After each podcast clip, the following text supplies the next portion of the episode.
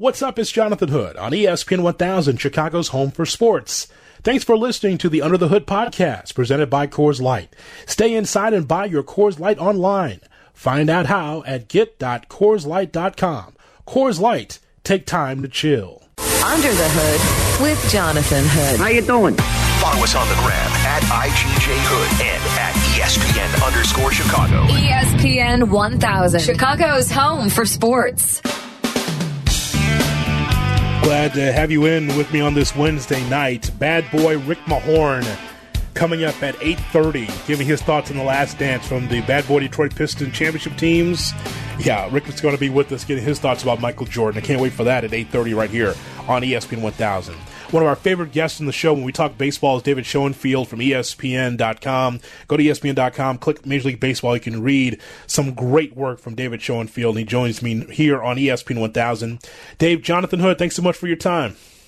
Hey, thanks for having me. I can talk hoops too because I want to get your opinion. ESPN sure. just ranked the top 74 players. And I got to say, Gary Payton, underrated. He was like 55th on that list. Come on. Oh, I, I agree with you. That, that don't that, never mind what Jordan says in the documentary, saying that the glove was nothing. No, the glove was a great defender, and what and was something was for those Sonics teams. So no, I, he is to me a top fifty player. He, a lot of times he was a heartbeat for those Sonics teams. Hey, when they put you know in the '96 finals, when they put Payton finally on Jordan uh, in Game Four, Seattle won two in a row and made it a series. Um, so I, I know Jordan uh, ripped uh, the glove in that uh, show, but uh, go look at the numbers, Michael Jordan. The glove. Glove was great, wasn't he? He was great. There's no question about that. Uh, David, you know, I could hear his. I could hear the uh, the click. I think we've lost him. Have we lost him, Tyler? I believe we have. Let's, let's see if we can reconnect with uh, with David Schoenfield. He wrote a couple of really great pieces that we're going to talk about. If you go to ESPN.com, David wrote about um, one eight amazing Major League Baseball seasons that could only happen in the 1980s. You know, baseball has always been about numbers and it's about records. I mean, it's it's one thing to look at basketball and how many championships and counting rings and all that. You take a look at, at some other sports or the National Hockey League or other sports, but baseball has always been about uh, numbers and it's about records. And by the way, as we are watching this 30 for 30, soon enough, we're going to be watching the McGwire Sosa race. And of course, neither one of these two are destined for the Hall of Fame. Um, looks like anytime soon, just based on the numbers. But the McGwire Sosa chase in the way that's going to be uh, brought out there by uh, ESPN should be very interesting. Uh, that's going to be an interesting watch for sure. Uh, that's one of the Sunday documentaries that we're going to be keeping our eyes on. But he had uh, some thoughts about uh, the 80s and about the 90s when it comes to great numbers. I'll give you an example on the 80s side. So, will we ever see again Rickey Henderson in 1982 with the A's? He stole 130 bases. Is there a possibility that we're going to see someone steal that many bases? Baseball has changed so much. I remember working with Chris Black, and, and uh, Chris mentioned something I thought was a salient point. He says, you know, the problem is with baseball, you know, with the home run and strikeout, there isn't enough action on the base paths as he grew up watching and I grew up watching too as we bring back David Schoenfield. You had two, a couple of great pieces as of late I want to talk to you about, Dave. And, yep. Uh, but first and foremost, what, I got to ask you this. What is your favorite era of baseball as a fan? I think we've probably talked about this, but obviously I did the piece uh, last week on the 1980s, and I think I gather what you're talking about is yeah, there was a lot going on in the 80s that we don't see now, especially like you were saying, the stolen bases, the speed on the bases, um, and most importantly, I think the variety of styles in the game. You could try to win with home runs, you could try to win with steals, you know, pitching and defense. Where now, 2020, it's all home runs or strikeouts, right? Very one dimensional game. The athletes are great right now. I think they're better than ever, but I love the overall style of play in the in the 80s. Yes, I would agree with you as well with that. And but and here's why. Baseball should never look the same. Yeah. like like, like the first t- the team I recall watching the well the first World Series I followed as a kid from beginning to end was the 82 World Series, watching the Cardinals and the Milwaukee Yep. Brewers. And you knew there was a different style. Brewers were about home runs or nothing, you know, home runs or strikeouts because of the Harvey Wallbangers.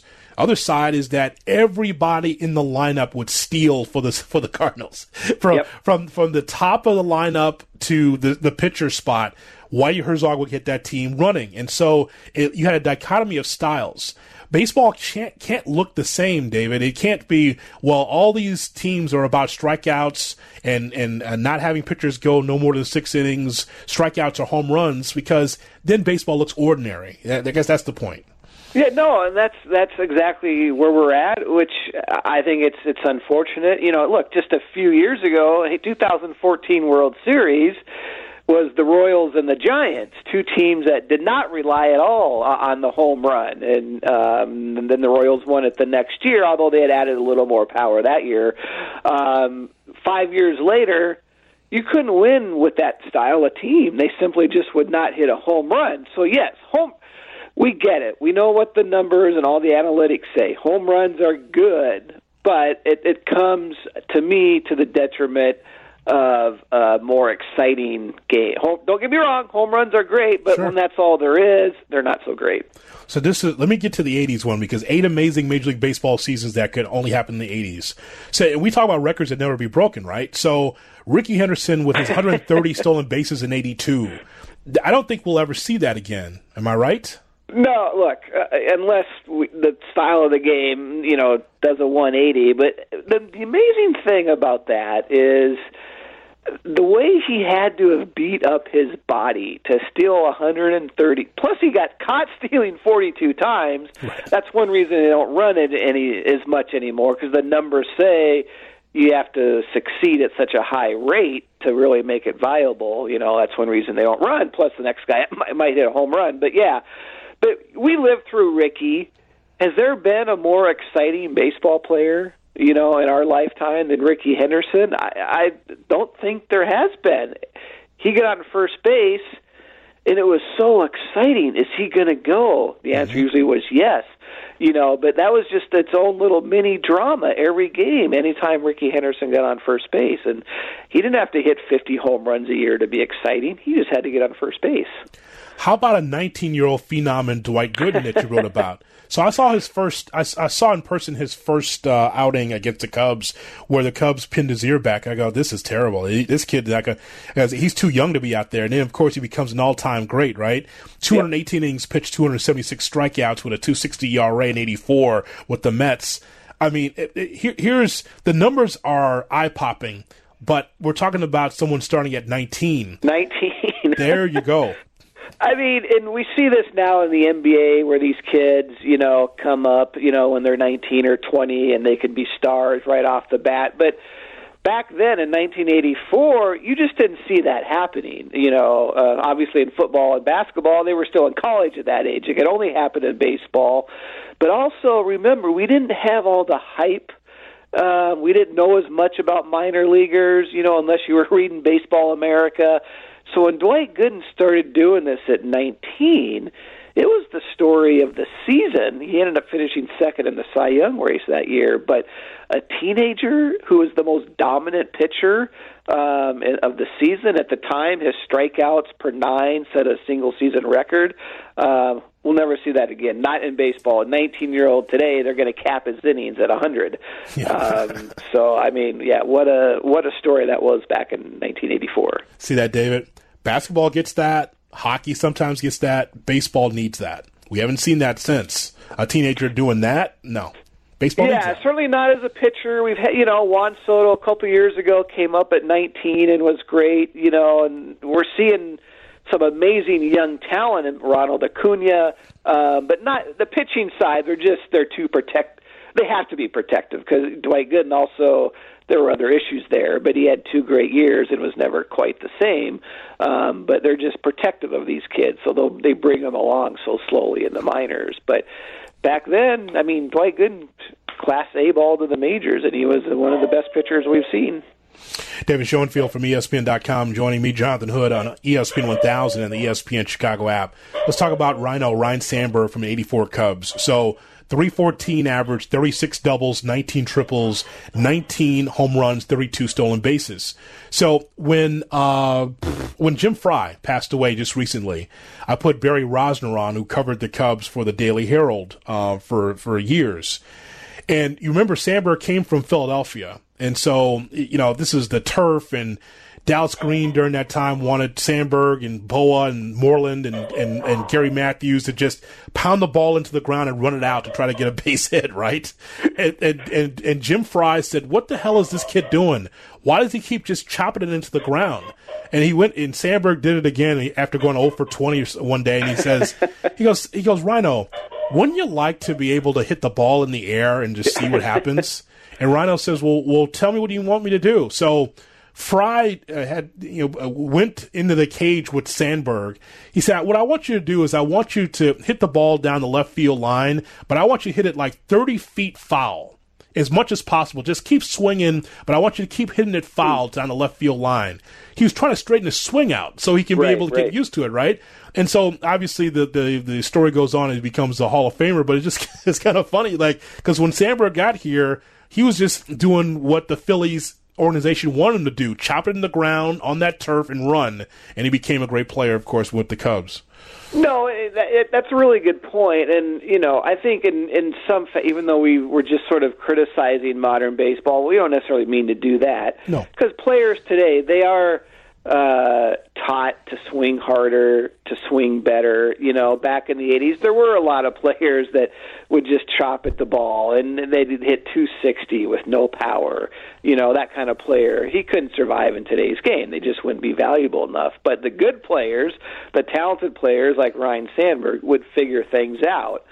Oh yeah, I hit the ball in the air. I hit line drive. I'm going to hit for more power. Yeah. Um, and uh, yeah, he became one of the all-time greats. Dave, uh, one last one from the 80s before I go to the other column is.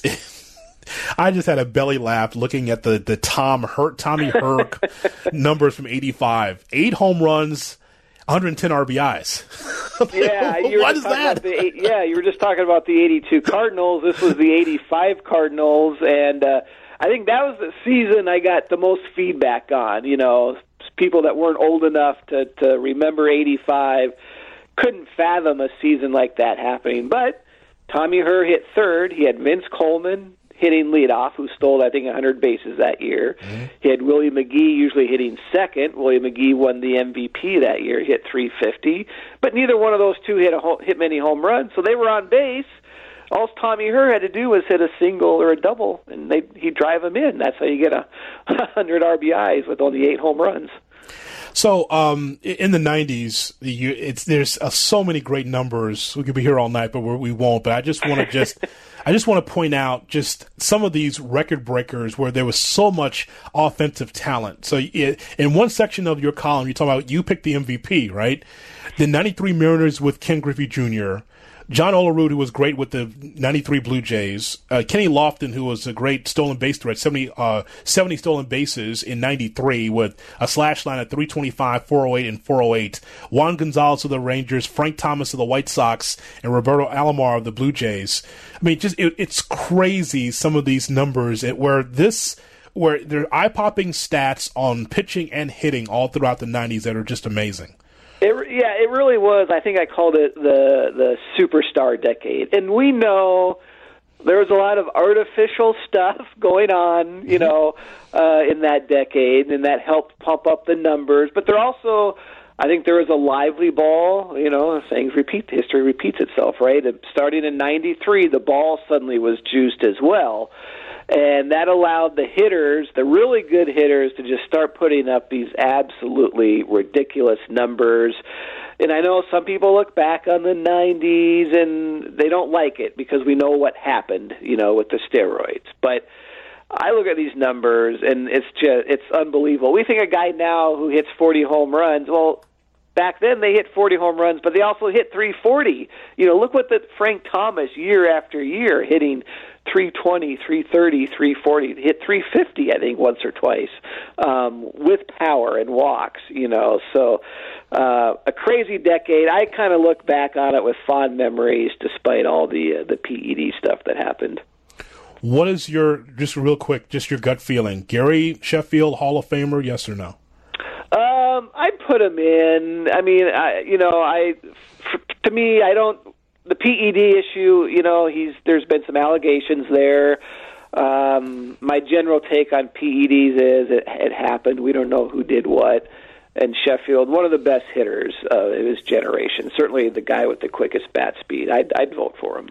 So throughout all this with this pandemic and trying to figure out what the players and owners are going to do with uh, baseball in 2020, uh, it looks like, it, it, if nothing else, David, it looks like uh, the players and owners have signed off on a universal DH the way God wanted it.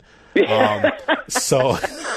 so, so, so, is that? I think that's possible, right? Looks like that's going to happen. Yeah, I think if there's one thing we're probably going to take from this is uh, the the time of pitchers hitting is probably over. Not just this year, but forever. And it's time, right? I mean, what did pitchers hit last year? 108, 110. Well, Yeah. What's what's interesting about that? So.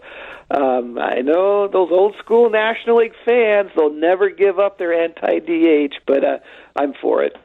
Absolutely. Uh, well, uh, Yeah. it's my bias as an American League fan. I'm a White Sox fan, so I just I've never had use for a pitcher unless that guy was good. Like unless that pitcher was somewhere where you know La Russa would put him up in the eighth spot and he'd hit over 200. All right, great. But it's just to me, it's just been a waste. It, there was enough highlights of, of hitting pitchers on this week in baseball when I was a kid, so I don't I don't need it now. So- No, and I get it. People will bring up, oh, Madison Bumgarner. Okay, he hit the four home runs or whatever one year, but the 99.9% of the other pitchers can't hit. So, and they don't even care. You know, you go in and talk to pitchers about how much do they work on their hitting, and the answer is we don't know. I'm paid to pitch. You know, so uh, it's not even a skill they work to develop. Teams don't work to develop because there's DHs in the minor leagues. So why does suddenly they spend four years in the minors and they come up to the majors and they're told you have to hit? It's it's ridiculous. What's your gut feeling, David? You've been reading like everyone else is about what's going on with the players and owners. Do we have a season? I think so. I know there's some, yeah, obviously some uh, wheeling and dealing to uh, figure out how to distribute the money, but um, the owners want want baseball. The the players want baseball. And I think all the fans we want baseball. So I think they'll find a way to make it work. All right. Well, uh, I know it's a little early for you out there. Uh, have you been watching some KBO? Have you kept it kept your eyes on it? Um, No. The first couple days I did, um, but um, yeah, it, it's it. It's not necessarily my cup of tea. Yeah, it comes on here at one in the morning or something, you know. But uh, I'll catch some of the highlights uh, the following morning. But it, hey, at least it's it's it's baseball. It's good baseball. You know, it's probably like double A level. Um, so hey, it's a real live sporting event. So even a little bit of that uh, at least whets the appetite somewhat. I've seen some of it. I, I not not a ton, but enough uh, to, enough to know that I'm scouting out some umpires I want on the major league level. They're There you they're entertaining back it's there, not aren't as fun, you know, during a normal Korean League game. You know, when you have the fans, you know, they treat baseball kind of like uh, in Latin America, where there's the singing and the chants and all that that makes it so exciting. But without fans, you don't have that atmosphere, and that's you know when MLB starts up. That's going to be the inter- how players kind of adjust to that. You know, playing in empty stadiums. Um, you know, yeah, you got to really rev yourself up with, with no no fans in attendance. So I'll be curious to see how players adapt to that once we get going. David, I just want people to know about your columns because you're putting in some great work uh, always, especially with the great nostalgia of the 80s and 90s and really del- delving in some numbers that uh, some did not know. So I'm glad you came on, but I want people to know about it. Some great stuff. Well, I appreciate the uh, publicity. It's it's fun to fun to talk about our our youth, right? Oh, yeah. No question about that. That's all I have.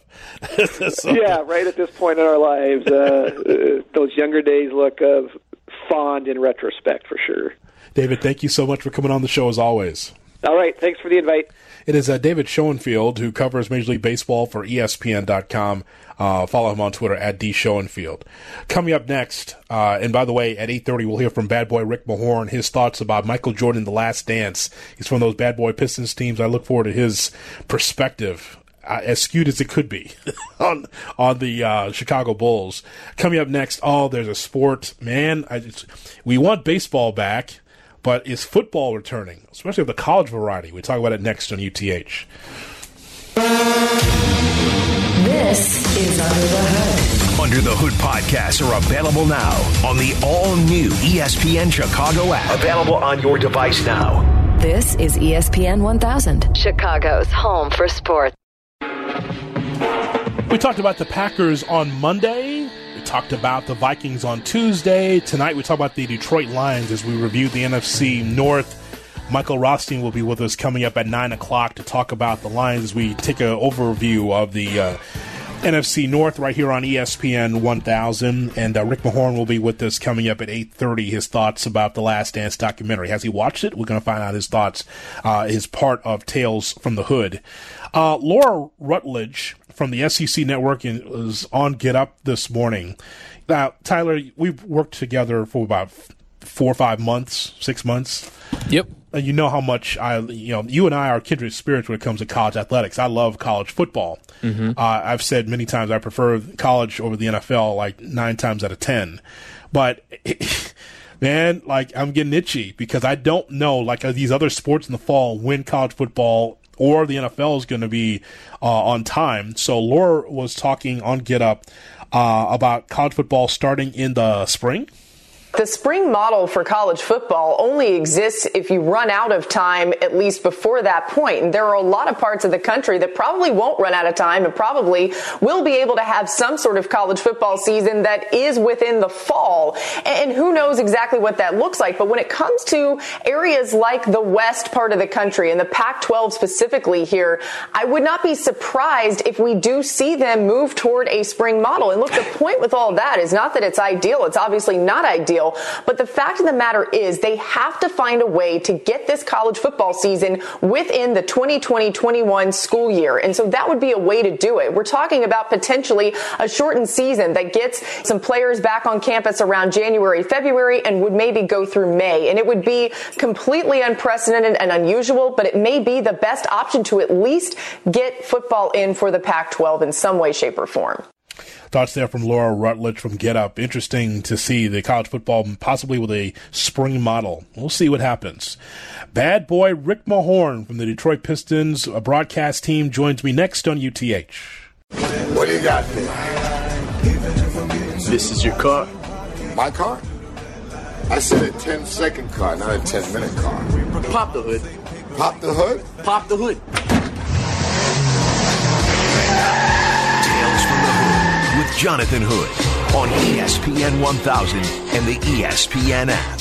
Here we go. A special Tales from the Hood with me, Jonathan Hood, right here on ESPN 1000 and the brand new ESPN Chicago app. So glad you're with us. We've been watching Last Dance on ESPN on Sundays, and there's been a section of a lot of the Detroit Pistons, that battle that the Pistons and the Bulls had. Please be, please be joined by SiriusXM NBA Radio's Rick Mahorn, NBA champion, also the color analyst for the Detroit Pistons on the radio side. He is with me here on ESPN 1000. Rick, I appreciate your time. Thanks for coming on the show. Well, any any time for you, hoodie. You my man. You're the only thing I like in Chicago. yes, I, yes, I know that. Yes, I know that. So, so, so t- during this during this time uh, with you being off, you know, this Last Dance has been pretty hot on ESPN. Have you been watching the Last Dance? No, I've been watching my favorite shows: Perry Mason, Matlock. No, not Madlock, but a couple of I Love Lucy's, uh, The Honeymooners. I'm catching up on Me TV, We TV, um, The Bounce, Bravo. I'm, I'm having a great time, and you know, but I, I was not going to kill my brain cells with ten hours of The Last Dance. I just that's just me. I, it happened in my life. Whatever whatever happened, it did, and I don't want to relive it because some of it, most of it, to me, uh, is uh, You know, uh, they sensationalize it a little bit more. They emphasize it a little bit more, and they make us look like we were the bad guys. Well, you you are a bad boy, Rick. I mean, hey, I'm a bad boy, and the one thing about it, Hoodie, you got to know me over all the times that we've been on air together, but you got to know me that you everybody has a persona on the court. This is what we do for a living, but also when we're living, we don't have to be living like we're on the court. So my thing is, you know, a lot of times people think that we were all bullies and just bad for basketball, but you know, when you look at it, the only thing we did was emulate the teams before us. You know, we had to learn from the Boston Celtics and also the Lakers how to how to prepare to beat a champion or to be you know to be in a championship and not just be there to enjoy it. So you learn the tricks of the trade from the pre- pre- previous predecessors how to be tough, how to be you know how to be motivated, but also keeping yourself centralized on the goal of winning a championship. Well, Rick, before trying to get through Jordan, you know, the, playing Jordan, playing the Bulls, who are some of those those tough players, those tough teams that would take uh, maybe liberties with your body when you're out there on the floor? Well, the thing is, you know, you got to figure it out back then in our Central Division before they made it into another division, we had teams like the Atlanta Hawks, the Milwaukee Bucks that had a good team with Sidney Moncrief and also uh, Junior Bridgeman and, and uh, Paul Pressey, the original to me, the original point forward. Then you had teams like the Atlanta Hawks with Dominique Wilkins and uh, Kevin Willis and, and Doc Rivers and Wittman, and then you go play in the Indiana Pacers. You had uh, uh, you had guys like Reggie Reggie Miller. You had all these Hall of Famers, and they were playing well. And then here, here's the, the the one that everybody doesn't really know about. It was the damn Cleveland Cavaliers. The Cavaliers was one of the best teams in the Central Division until we made a trade in the middle of the season to acquire Mark Aguirre. But we were down five games to them, and they had the best record. And they were playing. They had uh, Craig Ehlo. They had uh, Mark Price. They had Brad Daugherty, Hot Rod Williams, Larry Nance, Ron Harper. They had a hell of a team, and and, and you got to figure we had to catch them in order to get the home court advantage to eventually win a championship. So when I look at, you know, they say, oh, you had to go through the Pistons, but when you look at it, you had the Philadelphia 76ers, you had the Boston Celtics in the Eastern Conference and, and the New York Knicks. So it wasn't a night off. It was always a night on every time you had to go play. Bad boy Rick Mahorn with Jonathan Hood on ESPN 1000 and the ESPN Chicago app. So, um, in this documentary, Rick, and I'll just tell you some of those, those highlights of it. So many of uh, the episodes talking about the Pistons and how there was Jordan rules where you want to make sure that Jordan didn't take flight, make him earn it on the line. When was the first time that you heard uh, the Brendans, uh, Sir Malone, D- Chuck Daly talk about that as far as implementing that against the Bulls? Well, what's what's funny is that people think it was just primarily Jordan but when you're preparing for an opposing team, you're trying to take out their their number one weapons and let them beat you with auxiliary weapons. You know, when you're looking at the Boston Celtics, do we have the Larry Bird rules? Of course. Did we have the Dr. J rules? Of course. Did we have the Dominique Wilkins rule? Of course. That's just basketball. When you're playing all the other 28, 29 teams in the league, you're centering in on a team's strengths. And no, don't get me wrong. Jordan was a part of, you know, was it a rule?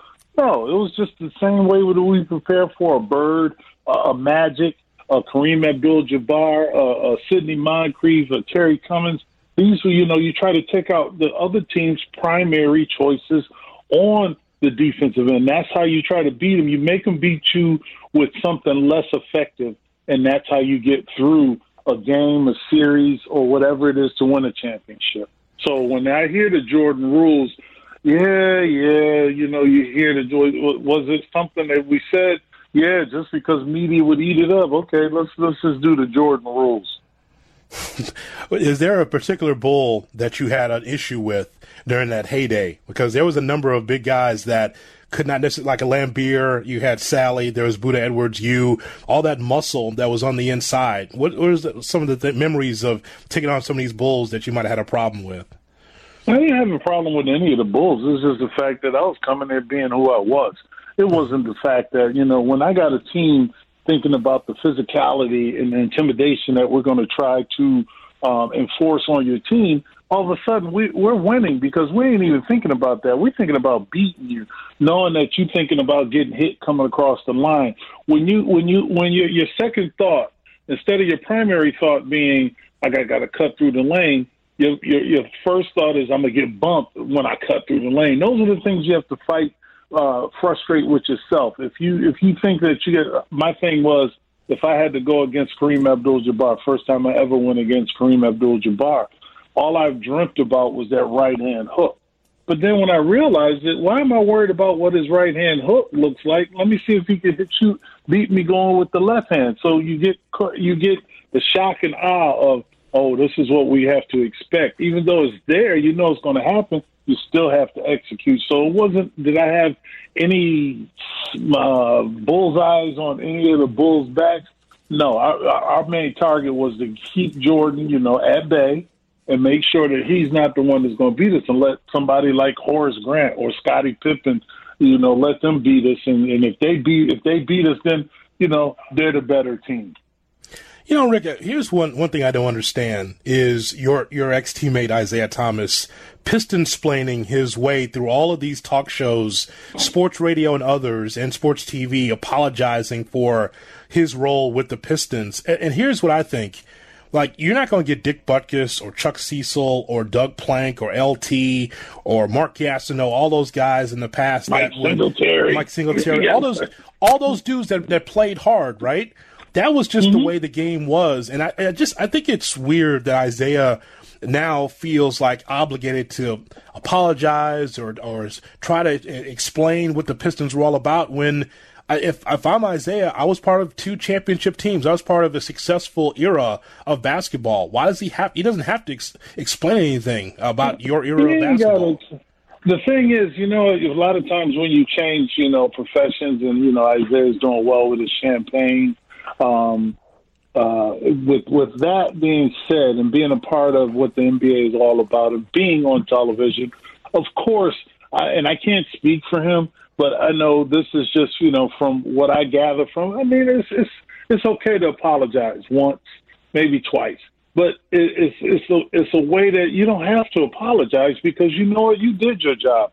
He's a Hall of Famer, a well respected in Chicago because that's where he's born and raised, and he, he represented the Chicago the Chicago you know, basketball players that's come out of there like a Derrick Rose and guys like Terry Cummings and guys that grew up there. You know, you represent your city and your set. But the thing is, when you apologize, don't apologize for nothing. The thing is, you, the people try to villainize him. You know, nobody villainized uh, when Karl Malone busted him in the head and gave him 86 stitches, or someone, you know, a guy of his size that was able to play basketball amongst giants, you know, in, to become a Hall of Famer. Not only a Hall of Famer, but an All NBA player, but didn't make the All NBA team after you sacrificed to make his teammates better. So when when I see when I talk to him, it's not that he's apologizing. It's more of like trying to explain to people that are focusing in on him walking off the court. But here's the thing: you know, you're picking guys for the dream team, and that's what you know kind of upsets me uh, uh, to a degree because he should have been on that first dream team. But you know, powers that be didn't want him to be there, and and that's the fact. You know, it's just part of what life is. Some people will get picked, and some people they'll look over the, their past sins and go, mm-hmm. okay, well, he could be on the team. You know, he ain't do nothing, or you know, he can be on the team. But when you find a guy like Isiah, who I think that, you know, he's not necessarily trying to, you know, apologize, but he's trying to explain from his way. And you know me, Hoodie, I wouldn't give a damn if anybody think whatever they think about me. I don't give a damn. They ain't in my house. They ain't writing my check. I was going to give you the forum to explain yourself and your physical play, but you don't. You don't care. No, no, you can give. I, look, look. Where I learned to play basketball, hoodie. Yes. I'm from the old school. I'm from. I went to a historically black college. I went to the same, you know, same uh, uh, kind of, you know, humble beginnings where we had to catch a eight hour bus ride to go play a game, or we had to stay in a dormitory. It, it was called a, a fight for survival, and and, uh, and uh, and just and this is Division two. Not talking when you get to the NBA, and they, and every time I got on the court, it was a fight for survival.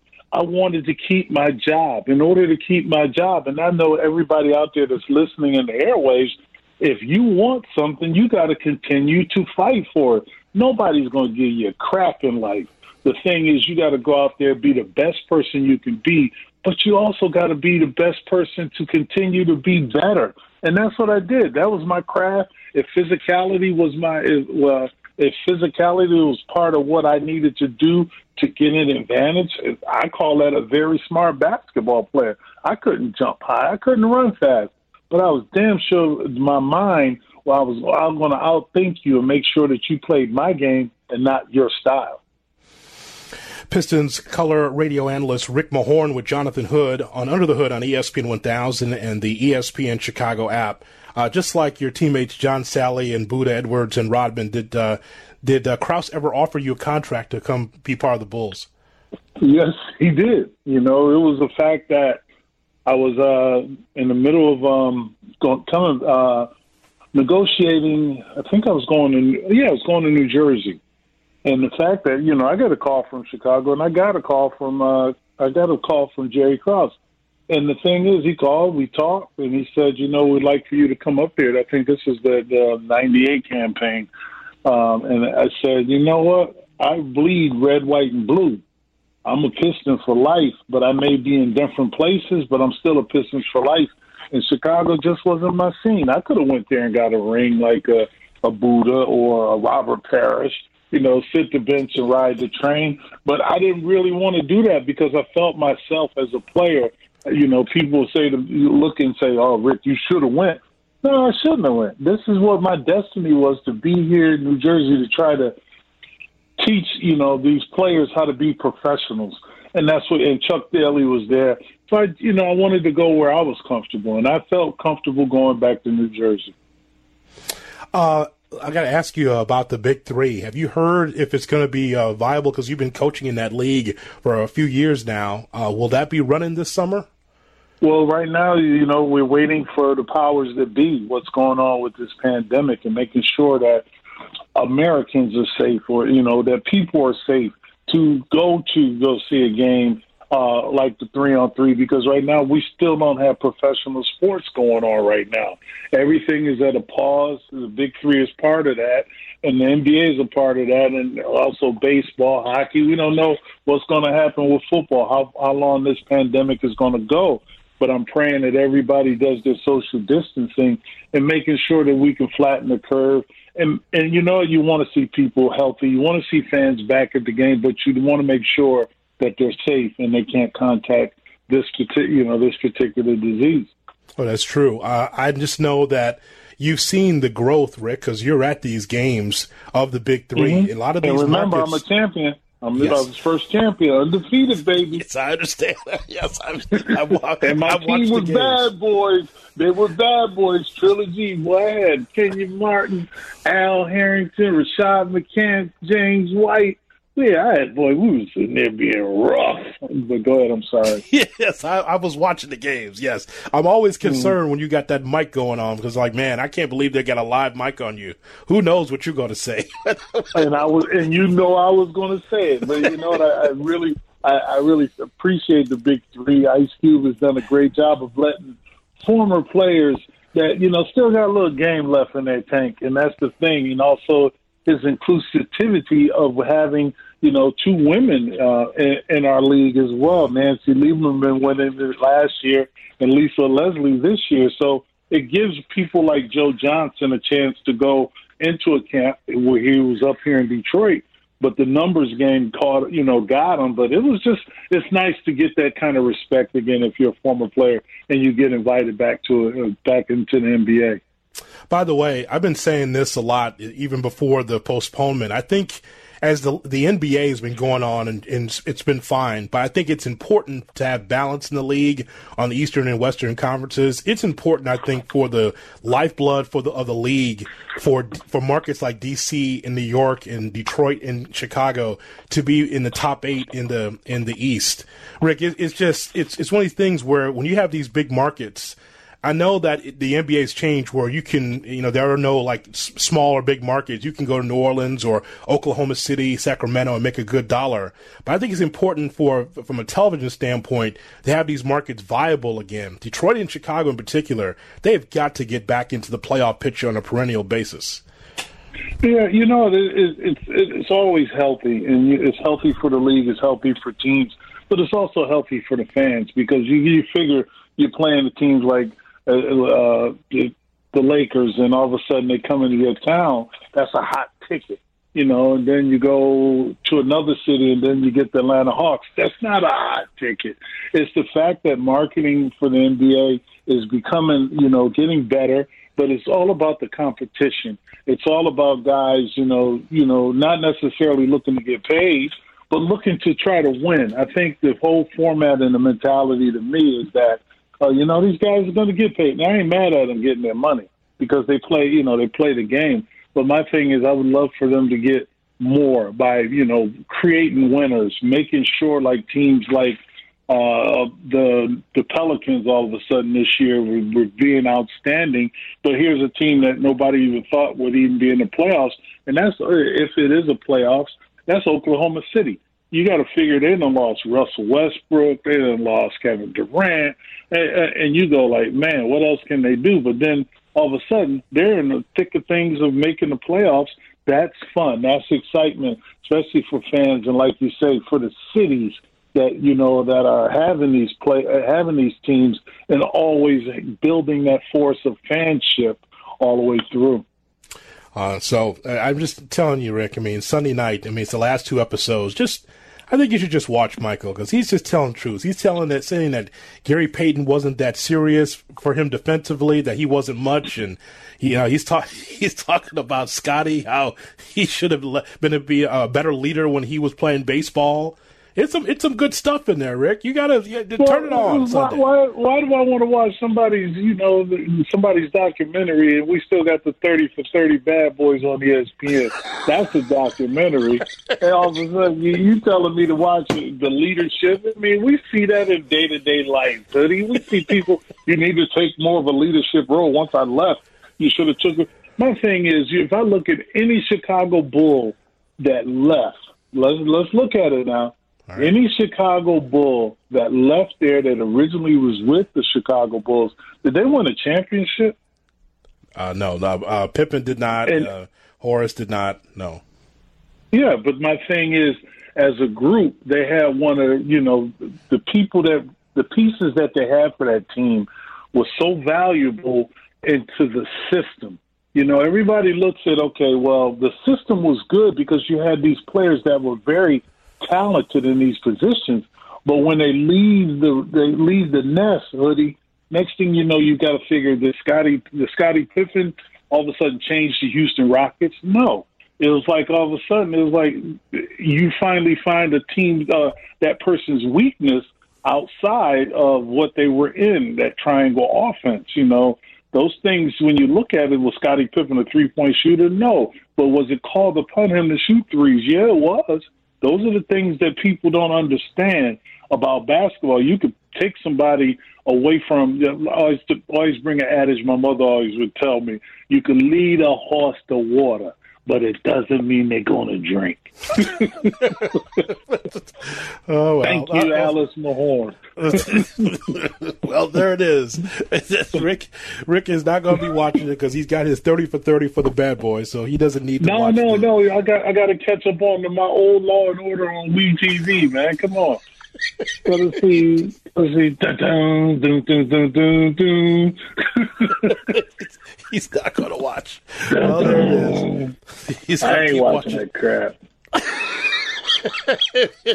well, as always, I, appreciate it. I just want to get your perspective. We know that you're not going to be watching, but because you lived it, so I understand. You, my- you, my man, hoodie, I do anything for you. I told you the only thing I like is Chicago. Oh, also, also Derrick Rose. So I, Derrick can't, Rose. I can't knock out D. Oh man, I love D Rose. I, I was so glad we had a Derrick Rose. It shows that you know watching him, him getting better at, at what he does. Just watching him, his maturity, there, his approach. I was just, you know, I was just. I, he's an old school, old school spirit where he wants to get better and always working on his craft. I loved some Derrick Rose. Yeah, there's no question, uh, and he's beloved here still uh, because he's from here, from the city. So, Rick, I'm, I'm glad you spent some time, and uh, hope to get a chance to talk to you. Hopefully, we'll have the, a res- resumption of the season at some point. Well, I hope so too. But hoodie, as long as I got you on them airways, man, I'm good. Oh, I appreciate it, man. Thank you. Uh, Rick Mahorn, uh, the bad boy, the NBA champion, color analyst for the Detroit Pistons on the radio side with me, Jonathan Hood, under the hood on ESPN 1000. This is Under the Hood with Jonathan Hood on ESPN 1000, Chicago's home for sports. It's Under the Hood. Follow us on the gram at IGJ Hood and at ESPN underscore Chicago. This is Chicago's home for sports, ESPN 1000. Wow. So, Tyler, how unvarnished, how real is Rick Mahorn, the uh, bad boy Piston, now Pistons broadcaster? That was amazing. You know, the thing that I love about all the bad boys really speaking out during these times, whether it's him, Laimbeer, John Salley, Isiah Thomas, is especially for my generation, we didn't live through that hatred. So for us, it's kind of like a comedy show, watching everything that comes back out of this. And I find it super intriguing because you know how Jason Hehir said on Waddle and Silvy how, yeah, there's not going to be an 11th episode of this. That's like asking someone to run four more miles after a marathon. Mm-hmm. Isn't kind of this supplementary drama that we're getting out of this, whether it's this, whether it's Ron Harper, all that stuff, isn't that kind of our 11th episode? Oh, in a lot of ways, yeah. Uh, just the, the extra, what we're seeing here, where it's an extension of the documentary, the Right. Pippen story, Harper mad at uh, Lenny Wilkens. There's a lot of, of uh, meat on the bone on this uh, documentary. Yeah, we are even- living out the 11th episode. Yeah, absolutely, absolutely. But that is pure hatred. But that's competition, though. Yeah. Look, look, it's this generation. There's still competition, but it's a different level. Where, especially on the NBA level, a lot of people are working out with one another. So there's a friendship. There's there's a rivalry, but it's still a friendship. Um, and but this, where Michael's still mad at Isiah Thomas. Mahorn couldn't care less about the Bulls. Even now, he couldn't care less about the Bulls. And so you've been watching this documentary. What what resonates with you as of late? Well, to kind of go back to what you opened the show with, I think Scottie Pippen looks terrible out of this. And for someone like me who, I mean, we don't have, we didn't have the context of all this stuff. Like, I didn't know he sat out with 1.8 left. I didn't know he was money chasing. I didn't know he was putting off surgery and all that stuff. So that's kind of the stuff that to our generation, we're looking at this like, wow, th- this is not the Scottie that we knew. Like, Jerry Krause probably was, I mean, he was kind of a backstory. Maybe you knew a little bit about Jerry Krause. So, yeah, he takes the early headlines, but episodes pretty much two through, what are we at, eight now? Mm-hmm. It, it, I think they look really bad on Pippen. Yeah, I mean that's not the guy you see on the jump. no, no, no, no, no. I mean that guy is Not even slightly. You know, he's he's a millionaire and he's settled in. And he's he's good, but there was so much contention there, so many issues there with the Bulls brass and Scottie Pippen. All right, coming up, we will uh, finish off our NFC North review of the schedule and what we can expect from the Detroit Lions. Michael Rothstein will be with us coming up next as we talk about the Bears and the NFC North and more right here on UTH.